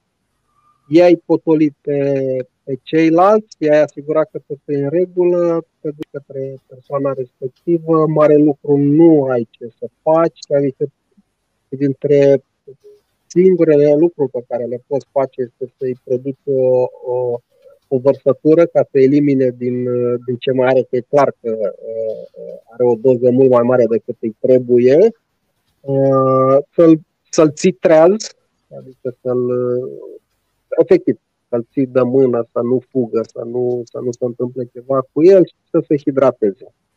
Astea sunt lucrurile pe care le poți face și să te rogi la cine crezi tu că îi trece cât mai repede. Uh, categoric, dacă te depășești pe treaba asta și există posibilitatea să chemi ambulanța, uh, iarăși ăsta e pasul 3, chemat ambulanța să, uh, să intre pe mâinile specialiștilor. Dar cel mai important lucru când ești într-un grup este să nu, să nu ajungă ceilalți în, în situația respectivă, pentru că atunci se produce haos și uh, pot degenera lucrurile foarte tare. Există vreo substanță inhibitorie, ceva ce dacă ar ingera, ar scoate din circuit mai rapid, ar anula efectul? Sau? Mm, din păcate nu prea. Din păcate nu prea. Uh, nu, n-aș vrea să mă arunc în teorii. Nu, nu. Uh, apa e singura care ar face un pic de, dă un pic de ajutor. Uh, dar nu, nu există un antidot la treburile astea. Da? Care să, uh, ok, să pot crea uh, vaccinuri împotriva, da? dar uh, niște lucruri pe care nu le, la care nu avem acces, să zic așa. Așa cum e uh, serul antiveninos, da? Mm. Se poate face și împotriva acestor uh, substanțe, dar nu, nu, e, nu e o chestie. Partea bună e că, uh, cu toate că efectele astea secundare pot, se pot manifesta foarte urât, viața nu-i pusă în pericol atât de mult pe cât, pe cât mi se pare nouă. Ea se pune în pericol prin comportamentele pe care le are omul respectiv. De asta zic că dacă reușesc să-i liniștesc pe ceilalți și îl ții pe omul ăla acolo cât mai, cât mai liniștit, lucrurile trec. Intoxicarea asta la ce adică trebuie mănânci o tocăniță bună ca să, să ajungi să spui viața în pericol. Uh, dar uh, așa, dacă ai luat uh, două ciuperci în plus, lucrurile nu sunt atât de, de complicate, dar într-adevăr, dacă ești tu un pic luat sau ești pe alte substanțe, pe alcool, te poți panica, te poate părea că e total un dezastru și de acolo lucrurile pot, se pot duce în alte direcții. A, chiar da. dacă se consumă, ai luat uh, psilocebină și după două ore începi să bei ceva tare? Cum alcool. se combine? Da, alcool, da. Prost. se combină prost pentru că se potențează între ele. Mm. Da se duc și să aleargă una pe alta, iarăși acolo e o competiție care să se ducă și să influențeze creierul și mai tare și nu, nu e o combinație foarte bună. Uh, de obicei, uh, cei care consumă substanțe, psihedelice nu prea se iau cu alcool. Da, sunt altele care, de exemplu, stimulentele pot fi luate cu alcool, cocaina cu whisky este uh, da, Cred că e imposibil să nu fi văzut niște tricouri prin oraș cu whisky în cocaine sau cocaine în caviar. Uh, astea sunt, uh, uh, se folosesc pentru că funcționează, un pic stimulează între ele, dar psihedelicele cu alcoolul nu prea, nu prea se leagă bine deloc. Adică nu, nu funcționează. Intră în competiție și nu, nu, nu avem efect nici de la alcool, nu avem efect nici de la psihedelic. Care uh, poate degenera în, în alte. În schimb, uh, psihedelicul se poate combina foarte bine cu cannabis, cu marihuana, cu THC-ul. Se poate da. face o, o, o, o potențare, iarăși, uh, cumva trebuie să fiu un pic școlit în ele ca să pot, să pot să consum lucrurile astea pentru că și acolo putem duce la, la o exacerbare a efectelor uh, și să pățim chestii. Adică dacă ai luat o ciupercă și ai fumat un cui, oricând se poate înzeci efectul ciupercii. Da? Și de la o, un canar în, în colivie să devii dita mai dragonul și să te duci să distrugi orașul. Da? A fost, e, e, sunt niște, niște uh, chestii reale în care, în care oameni sub, sub psihedelice au fumat un cui și uh, s-au dus să omoare mașinile de pe stradă. Da? Pentru că li se păreau că sunt niște animale care vin peste ei.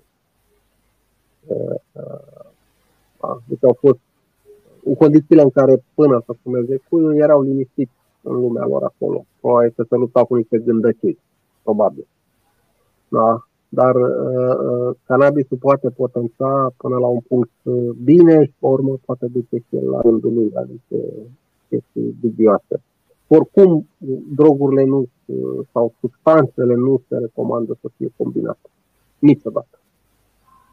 Trebuie, uh, uh, pentru că uh, nu nu mai au efecte ale pure și pot interacționa între ele și da efecte negative serioase. Cu, cu neplăcere, să zic așa. Ceea, ceea ce există în circuitul medical, să zicem, ca substanțe, extracte, nu știu ce, există și să psilocibină sau psilocină sintetizată chimic? Mm, uite că nu să răspund la întrebarea asta. Dar nu cred. Nu cred să existe. Uh, dar nu știu. Da? Iertați-mi necunoștința, dar nu, nu, nu, nu știu să, să existe așa ceva. Da? Uh, adică uh, cum există toate substanțele și sintetice, tind să cred că mai mult ca sigur că există ceva, dar n-am, n-am întâlnit în practică până acum situații în care să, să, să vorbească de psilocibină sintetică. Mm-hmm. Da, dar e doar, doar uh, lipsa mea de cunoștințe, nu vreau să, să fie luată ca un uh, adevăr uh, generalizat. Da, da. Deci, ce lucruri? Există da. vreun tipar pe care să zic că l-ai, regă, l-ai regăsit în, să zicem, majoritatea acestor ritualuri? Adică ceva ce să zicem că, nu știu, ar potența sau ar controla sau ceva genul ăsta. Cum sunt tobele, de exemplu, care văd că cel puțin din ce am văzut pe YouTube, pe astea parcă apar peste tot, toba șamanică, ritmul, nu știu. Da, apar, uh, apar uh, ce au în comun ritualurile, au în comun șamanul. Asta e poate indiferent de ce, uh, de ce stanță. Tobele au simplu fapt că prin vibrația pe care este un anumit tip de tobă. Vibrația pe care te dă, vibrația aia de frecvență joasă, potențează efectul substanței respective. Asta e, cumva cadențează uh, efectul pe care trebuie să-l, trebuie să-l simți. Cam asta e ideea. De asta se folosesc uh, tobele, tobele cu frecvență joasă. Da? Uh, frecvența sunetului uh, joasă. Ăsta e rolul lor, să, uh, să transmită o vibrație care să potențeze efectul. Dar ritmul, ri, ri, ri, ritmul, de exemplu, dacă ții un ritm mai calm, atunci viziunea poate fi mai calmă, iar un ritm accelerat poate accelera viziunea, ceva legătură de genul ăsta sau nu? nu știu. Uh, poate să fie, poate să fie uh, destul de puțin. Uh, mai mult, ritmurile astea sunt, sunt asociate mai mult cu ritualurile religioase. Ritualurile astea de să zicem așa, de, de inițiere sau de curățare nu prea au, uh, nu prea folosesc uh, sunete și dansuri și chestii de genul ăsta. Mai mult niște mișcări pe care le faci, niște posturi pe care le ai ca să poți să, să intri în chestia respectivă, dar nu, nu, nu sunt, uh, într-adevăr, astea, astea uh, religioase au, și cred că uh, au tocmai pentru a îi aduce pe toți participanții la aceeași frecvență și la aceeași vibrație ca să transmită o informație în eter mult mai puternică și mult mai, mult mai uh, rapidă, să zicem așa. Dar ritualurile astea de curățare n-au, n-au un, un pattern pe care depinde foarte mult de, de ce știe șamanul să facă. Mm-hmm. Geno, dacă mai ai vreo întrebare? Mă gândeam dacă cu cannabisul merg lucrurile atât de greu, cu psilocebina care mai e și scumpă și poate că nici uh, cercetările nu sunt, uh, cum să zic eu, la fel de avansate ca în cannabis. Cercetările n-aș putea să zic că nu sunt avansate, uh, nu sunt atât de multe precum cannabisul, dar la nivel calitativ există niște studii foarte bine puse la punct, uh, cu metodologie foarte aprofundată și cu rezultate foarte concrete. Din păcate, e iarăși o chestie foarte la limită și probabil că mai trebuie să mai treacă câțiva ani buni ca uh, să putem vorbi de ea mai la liber decât uh, uh, și nu mai la liber, ci să vorbim în cunoștință de cauză. Da. Da, și asta plus în terapie, adică să fie frecvent întâlnită forma asta de terapie. Asta zic, ce mă, mă bucură pe mine că văd că în, cel puțin în terapiile oncologice, de ceva vreme a, a început să apară uh, terapia cu LDN, cu Low Dose Naltrexone. Lucru care pentru mine e foarte interesant, că naltrexona, ea ca medicament, are o singură proprietate în, în organism, uh, blochează receptorii opioizi. Asta are uh, rolul ei în, în organism, ăsta e și practic în momentul în care ai făcut o supradoză de la uh, opioide, uh, o injecție cu naltrexonă te întoarce la viață, pentru că uh, scoate heroina de pe receptor opioid și îl blochează. Uh, Uh, văd că din ce în ce mai mult în cancer apar din ce în ce mai multe terapii cu acest LDN, care tocmai are rolul de a uh, reduce durerea prin invocarea acestor receptori uh, opioidi, care nu, nu, pur și simplu nu, organismul nu mai percepe durerea pentru că receptorul respectiv nu mai, nu mai funcționă. Da? E, uh, chestia asta e de ceva vreme și am tot văzut-o, uh, iarăși, se folosește în, țări, uh, în țările dezvoltate, că nici nu mai știu cum să mă raportez, că nu mai vine să zic țări civilizate, că uh, iarăși are lumea în cap vorbesc de România, țările dezvoltate folosesc LDN-ul ăsta, îl au ca, ca linie terapeutică.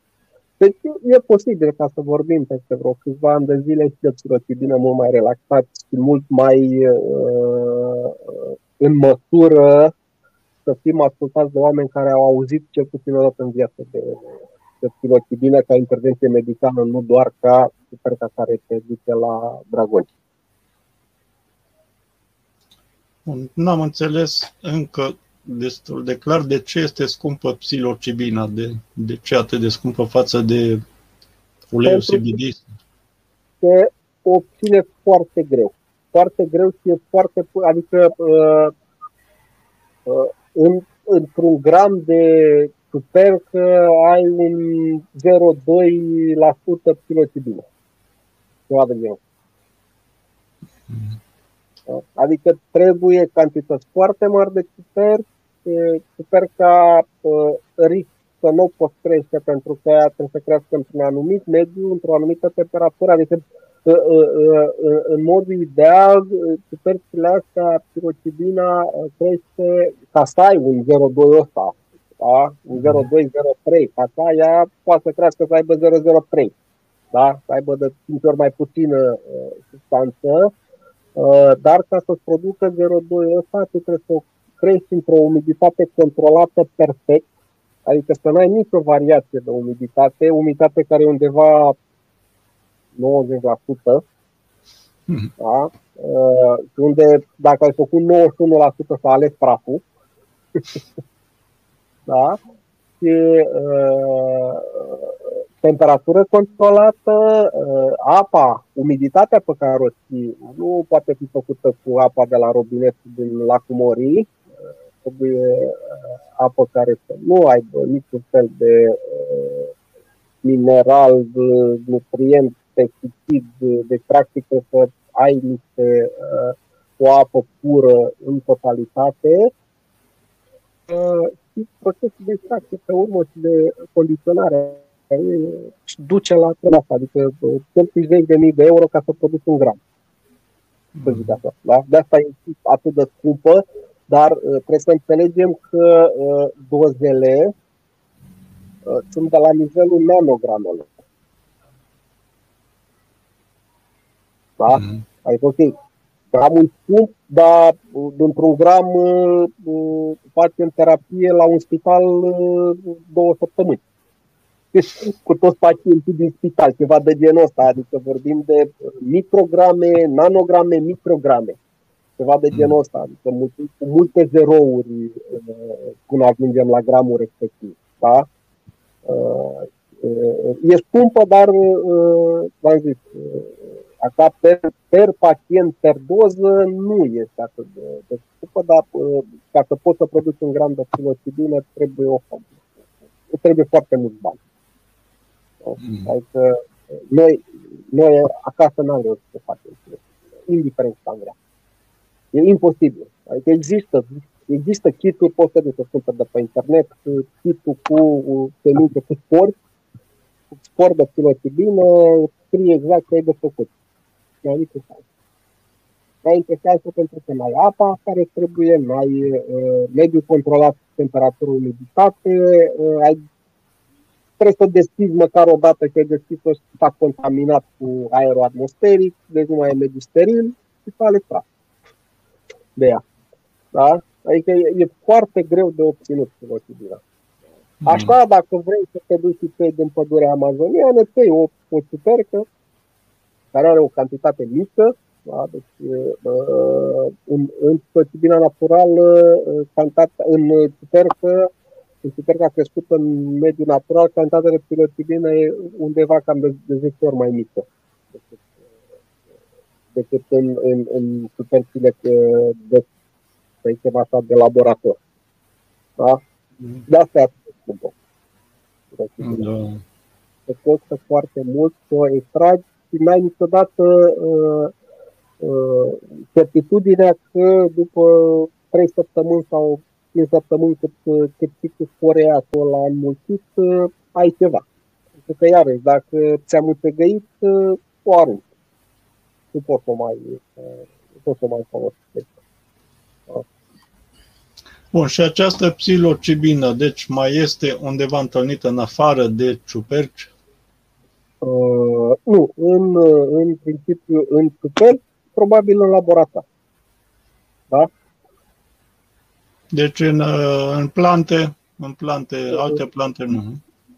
Sunt, sunt o groază de substanțe uh, psihedelice, de substanțe uh, uh, psicoactive, da? dar uh, alte, uh, da, altă natură, altă structură, de obicei psilocibinele se găsesc în anumite uh, superbi care se numesc superbi halucinogene.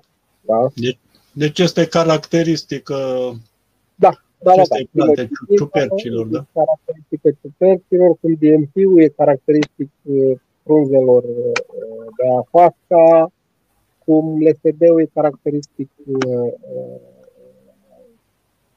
cactusului, peiotelui, da? da? Deci sunt substanțe diferite, vor mai găsi, adică e posibil să mai găsim anumite, acum dacă au, toate plantele de pe fața pământului au fost studiate la nivel de compoziție chimică totală, e posibil să mai găsim uh, în alte, uh, în alte părți, dar uh, de comun acord psilocibina în ciuperca se găsește. Adică nu vorbim de psilocibină în muguri de brad. Da, da. E clar, dacă vorbim de psilocibină, vorbim de ciupercă. Vorbim de ahoasta, vorbim de niște produse.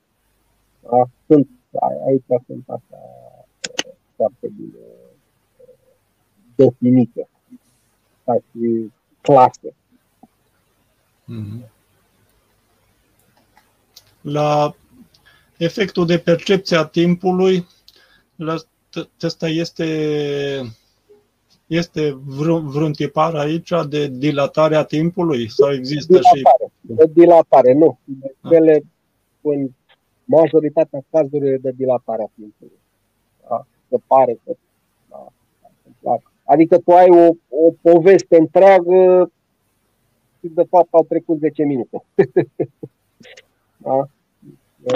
E o dilatare, o dilatare a timpului la majoritatea, da? Au fost situații, deci există situații în care în combinarea, în combinația pedelicelor cu alte chestii, să se producă o comprimare a timpului. Da? Dar în combinație, nu e o chestie în care tu ca să-ți dea o comprimare a timpului, ia pe capul ei. De obicei îți dă o dilatare a, a timpului. Da, deci ce, ce mi se pare foarte interesant, fascinant, deci eu n-am consumat niciodată, deci nu, nu cunosc acest efect de dilatare provocat de plante, de substanțe, dar l-am, l-am regăsit în stare de, să zicem, extenuare oboseală foarte înaltă. Și culmea, de exemplu, ce mi-aduc clar aminte, de exemplu că mai în tinerețe, da, când eram pe litoral și jucam cărți până spre dimineață și eram atât de extenuat, până îmi venea rândul la cărți, deci eram 4-5 persoane, aveam un vis complet, deci un vis întreg, care vorba aia, deci era experiență de, nu știu, o zi să zic, sau ceva. Exact. În câteva secunde, în câteva secunde cât durea, de ce aveam un vis complet. Deci mi se părea fascinantă această experiență așa. Exact asta se întâmplă și în, sub, sub da? Se întâmplă, îți trece toată viața prin, prin fața ochilor în câteva secunde. Dar așa, adică cu, cu amănunte. Ai mai întâlnit undeva experiența asta? O putem, nu știu, asocia cu ceva? Ce, ce înseamnă, de fapt, ce, cum, cum poate să existe o asemenea procesare în câteva secunde de o experiență din asta, de nu știu câte evenimente care sunt? Asta poate doar să ne arate ce capacități nebănuite are creierul, procesare uh, a evenimentelor pe minut. N-am, nu, nu știu să răspund la, la întrebarea asta. Nu m-am gândit niciodată la, la ea, ca să pot să zic așa că mi-am cimentat niște frânturi din viață să pot să le asociez pe urmă. Nu, nu. Adică nu le poți asocia încă, să zicem, cu o anumită porțiune din creier, să zic, asupra care, nu știu eu, amigdala, care e nu știu ce pe afectivitate sau altceva care ar avea legătură cu noțiunea timpului, nu? N-am, n-am intrat în, în studii de genul ăsta și nu, nu mă arunc în a face vreo teorie fără sens. Da, da. da. Ok, Geno, dacă mai ai vreo întrebare? Nu, nu mulțumesc. Po- poți să te întreb de ce nu mai ai nicio întrebare. Vrei să știi răspuns? S-a clarificat totul. Geno Suport? acum știe totul, a înțeles totul. Ah, eu te vreau să întreb dacă suporți răspunsul meu. Păi încerc. Aici, încerc. în direct. Încerc. Mai bine beau apă. Păi, uh, uh, genul acum, dacă după ultima discuție uh, ai uh, pus uh, să testezi viu, să înțeleg că acum au încercat să testăm ciupercile? Stai că s-a te-am auzit întrerupt. Sper că nu doar eu.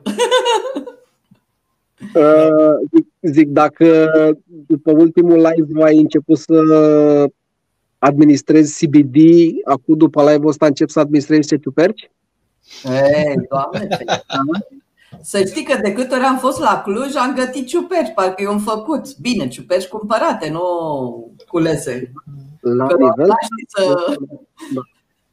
la nivel terapeutic, nu altfel. Da. da?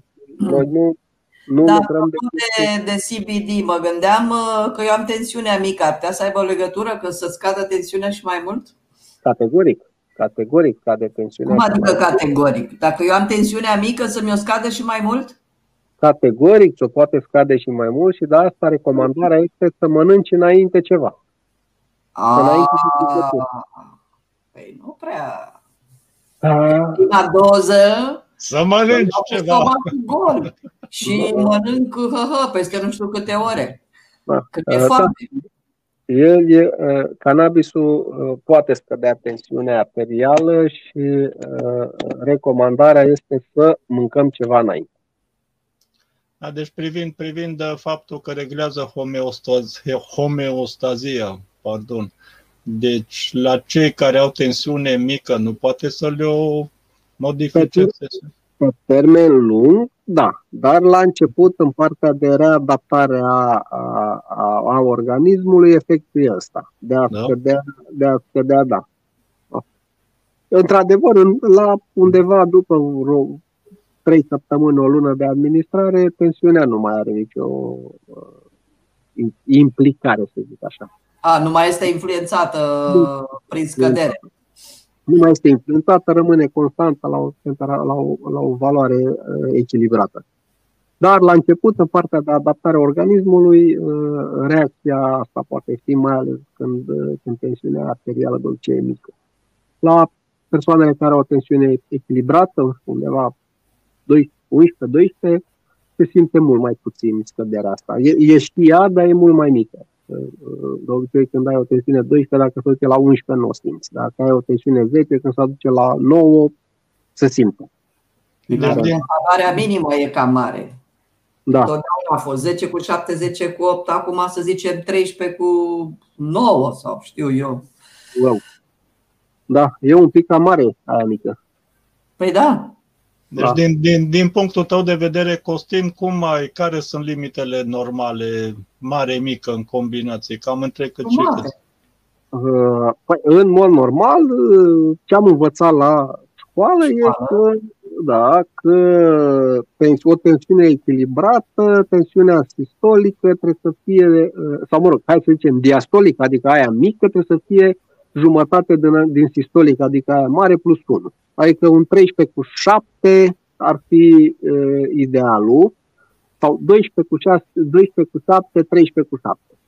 Uh, de la 15 încolo se consideră hipertensiune, da? sub 10 de obicei e hipotensiune. Da? 10 cu 6 iarăși e o tensiune echilibrată. De obicei e important ca tensiunea să fie echilibrată, nu adică se simte mai puțin uh, implicarea tensiunii când avem o tensiune echilibrată decât, decât dacă avem o tensiune dezechilibrată. Adică 13 cu 9 se poate simți mult mai puternic decât 10 cu 6. Mm. Și da?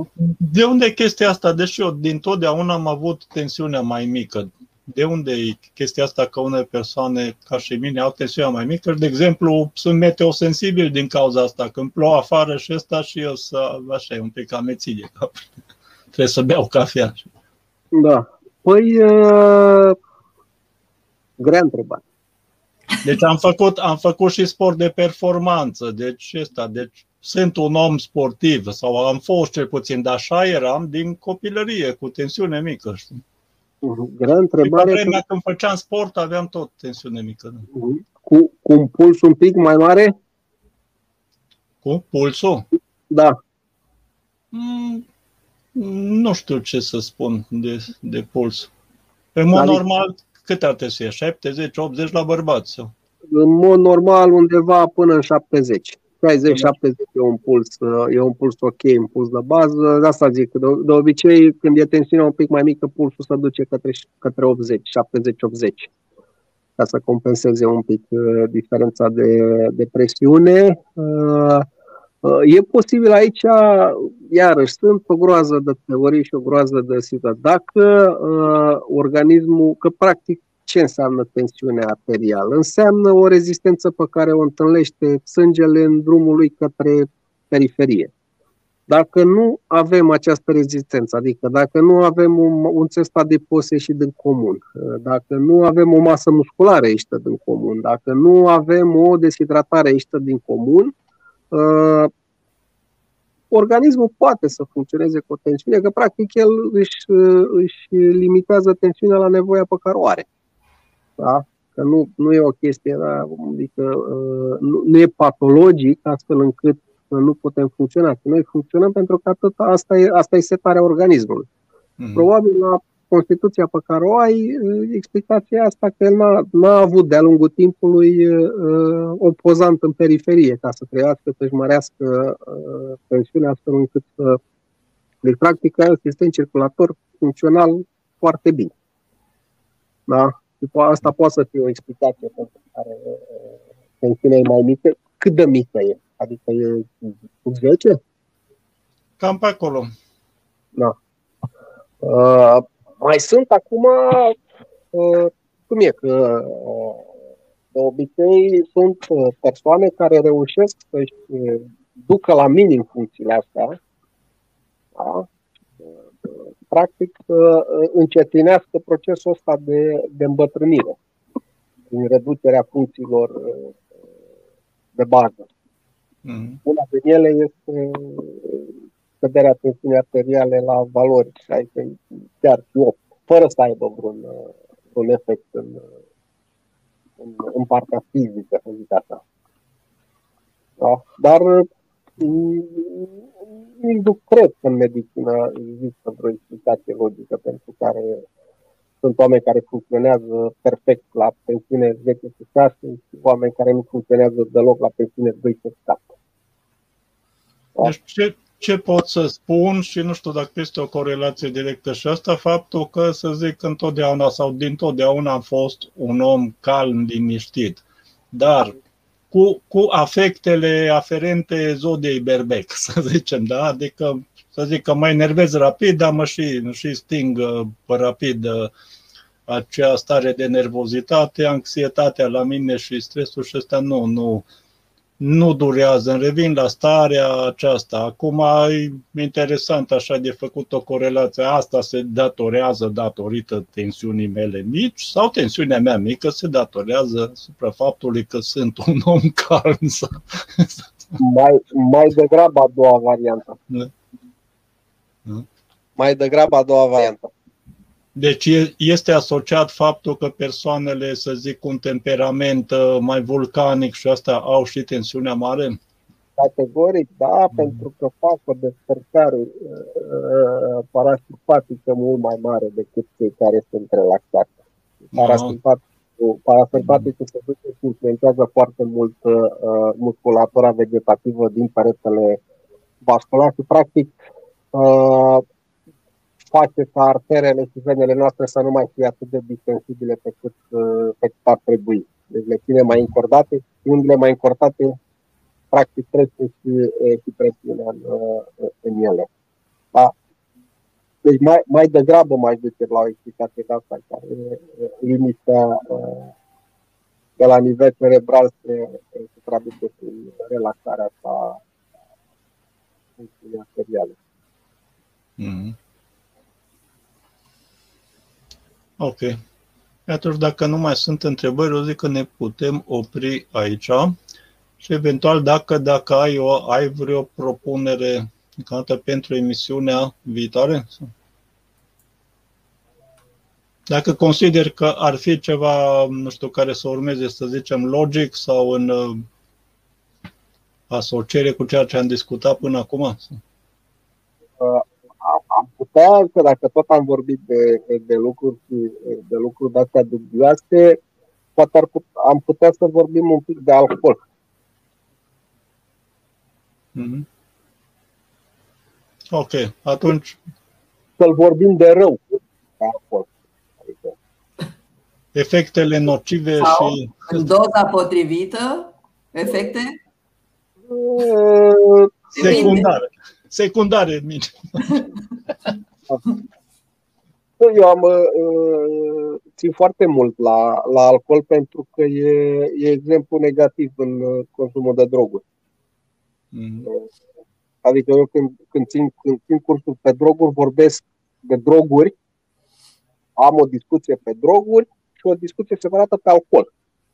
Adică mm. scot din toată zona asta pentru că e o, o chestie extrem de complexă ea nu poate fi uh, băgată la un loc cu un ecstasy sau cu o ketamină.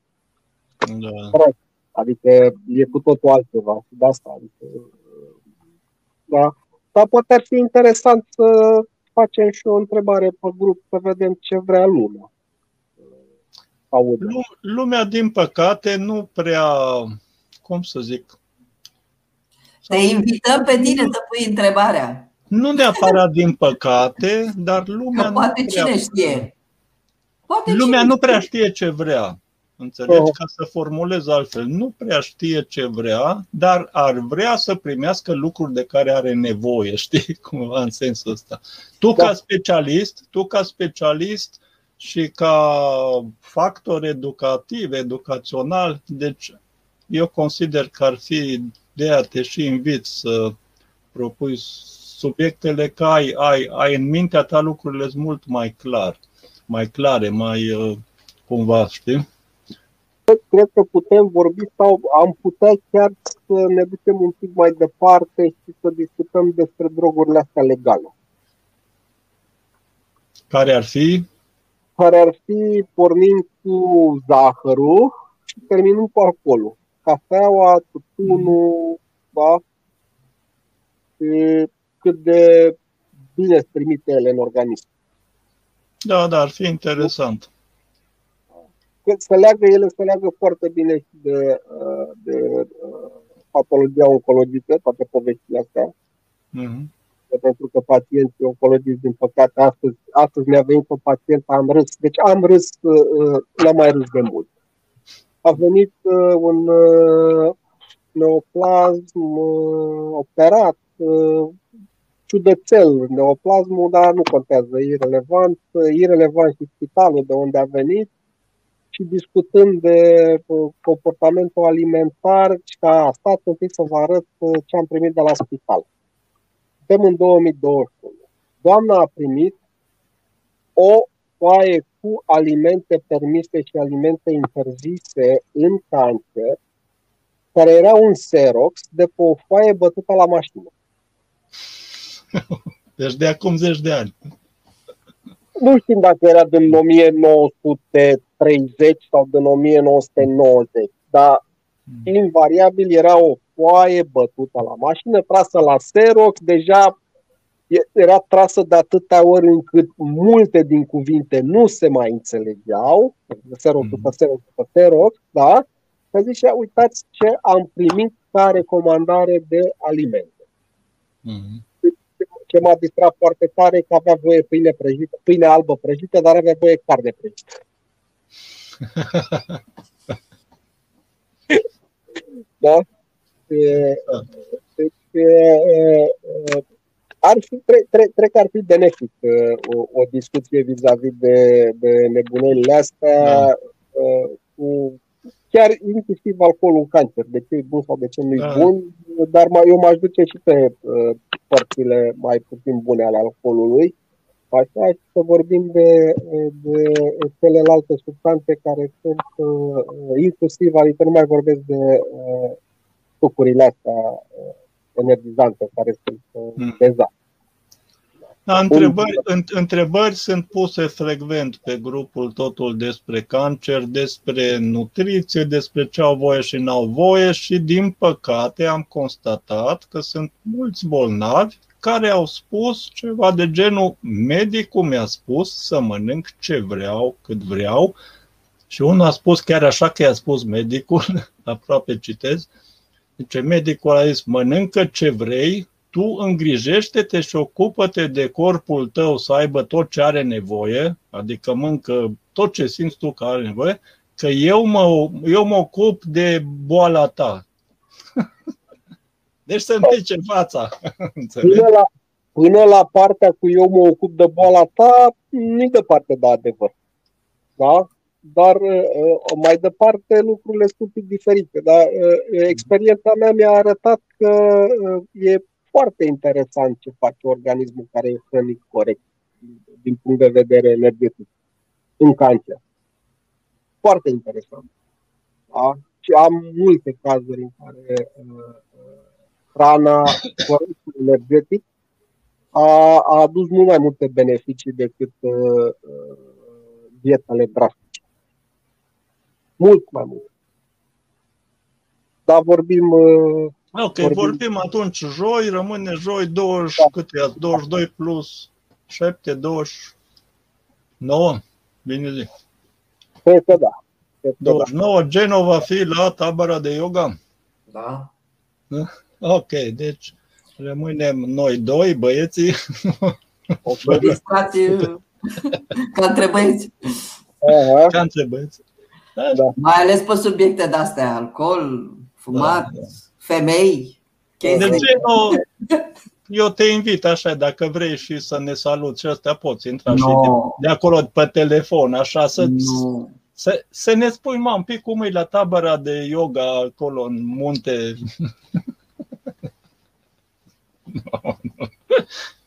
Acolo când a intrat în tabără, e gata, amin, s-a închis lumea, sfera, nu? Nu, dar nu vreau să mă perturb. Da, da, ok, am înțeles. Acolo se meditează, e o chestie serioasă, se, nu se iese pe internet, nu. Facebook. Ora... Da? Nu, nu, nu prea cred că se combină bine yoga cu alcoolul. E... Da? Depinde la ce oră. Eu n-aș putea, pe asta eu n-aș putea după niște alcool să fac yoga. Păi normal că nu. Nici nu se mănâncă înainte de ședința de yoga. Ori încep la 8 jumate și mai termin la 11 jumate. Costin, deci, poate... o să iau de-abia la 12. Costin, Costin, da. poate, poate după niște vin roșu ar merge o tantra yoga sau...